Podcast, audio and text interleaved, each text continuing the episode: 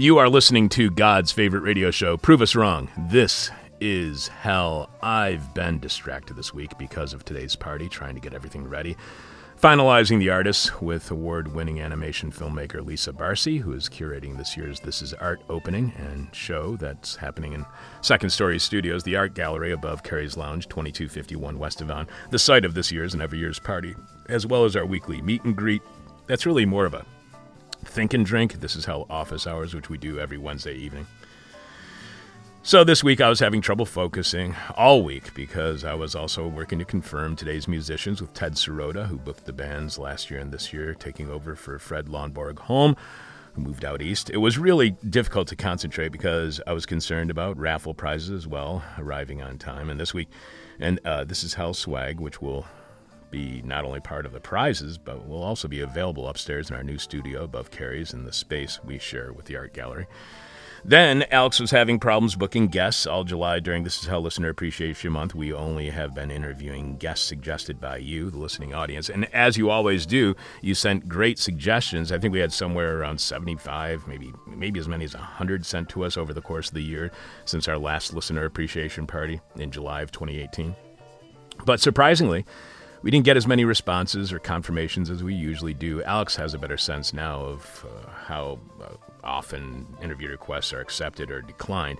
But in the close to 20 years when I was sending out the requests, I'd say about half to two thirds of requests were accepted. But this month, it was only more like a quarter, like one in four that were actually accepted. So while your suggestions were great, a lot of them just said no or how about in August. Then I was worrying about the posters we had to put up, making certain they are properly edited so we didn't make mistakes like last year when we advertised how one of the raffle prizes was zero euro notes with Karl Max on them. Not Karl Marx, as if he was the brother of Peter Max. Luckily, a drunken beer delivery driver not the numerous editors or writers who hang out at Cary's, pointed out the error. So we gave him a zero euro note for noticing, and he lit up like a kid opening birthday presents, only to shortly after return to his lit up state of being, you know, really lit up. Then there's the raffle prizes aside from our own merch that we'll be giving away this evening. We were still waiting on some of them to show up. Well, we're still waiting right now.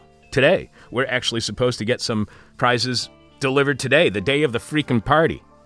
So I was a mess of worries, unfocused, unable to concentrate, trying to do the show, the party, the Patreon podcast, and host office hours. And then I decided, amidst all of that hectic hell, I thought I'd accept an invite to be on a podcast this week.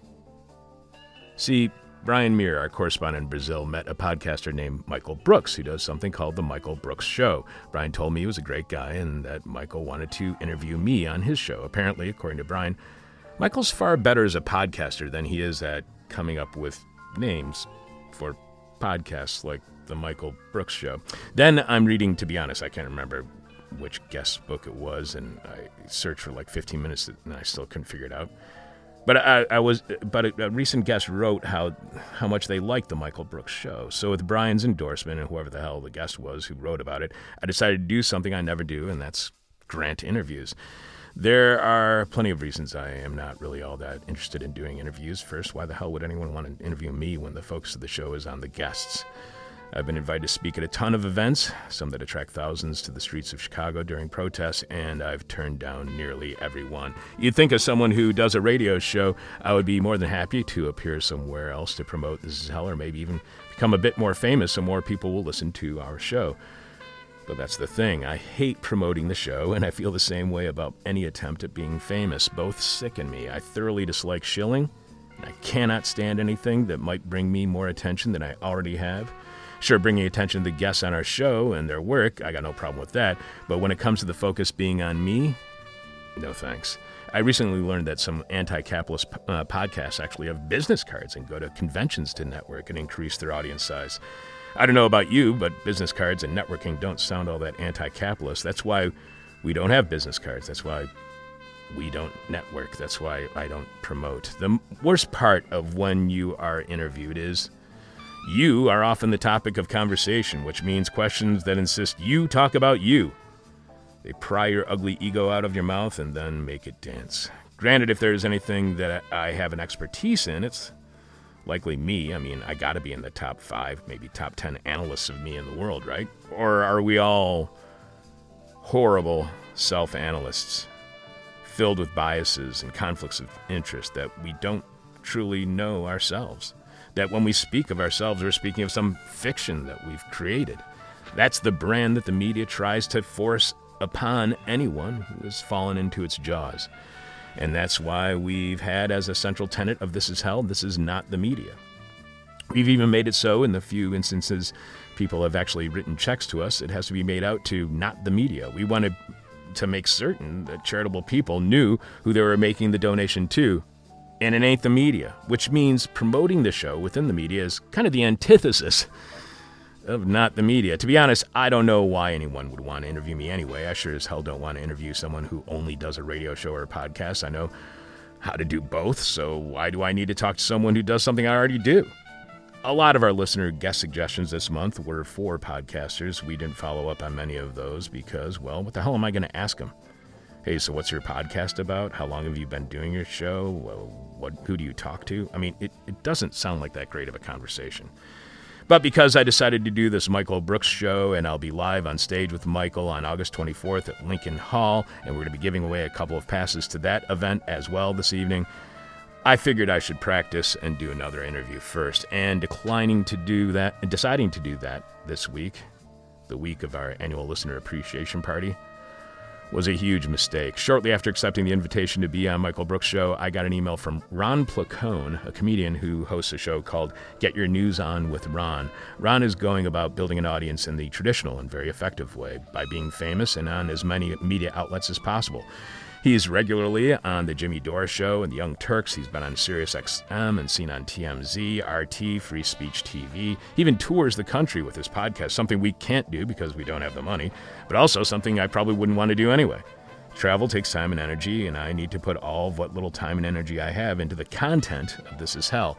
So this week I did this live interview with Ron, and it was streaming live video of us talking as well, because there's nothing quite as visually stunning as watching two people talk to each other on a split screen whatever. And I sucked. Ron started asking all about the radio show and all about me, but when talking about the show, too often I fall into that elevator talk and selling the show to someone in a brief period of time before they get to their floor.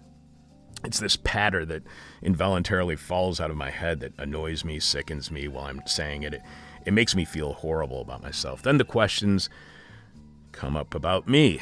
Now, feeling horrible about myself, my ego percolates and starts an attempt at defending me and my coolness, but it all comes off as pathetic self aggrandizement trying to create a fiction about how great I am. It's infuriating. As I answer the questions, I kind of have this out of body experience happening where I am the audience member listening to my drivel and I really want to stop watching and listening, but I can't change the channel because suddenly I am the channel. It nauseates me. Man, I, I really hate talking about myself.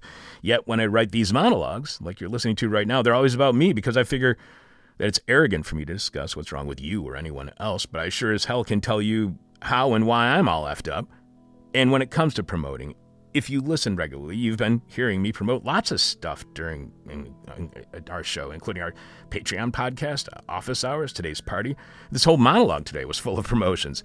So, next month, while I'm preparing for and then going on my annual family vacation to the lake, I'm going to be retooling the show, the reads, the interstitial stuff between guests to take as much of the media trappings out of This Is Hell, to reduce the promoting, the self serving, the self branding, to make certain that we can live up to our own standards and the standards you have set for us to more than ever make it so this is not the media, this is hell. Damn it! Taglines, they're a kind of branding. Being not the media is a lot harder and a lot less successful of a marketing strategy than I thought it would be. I'm starting to realize this show really is hell.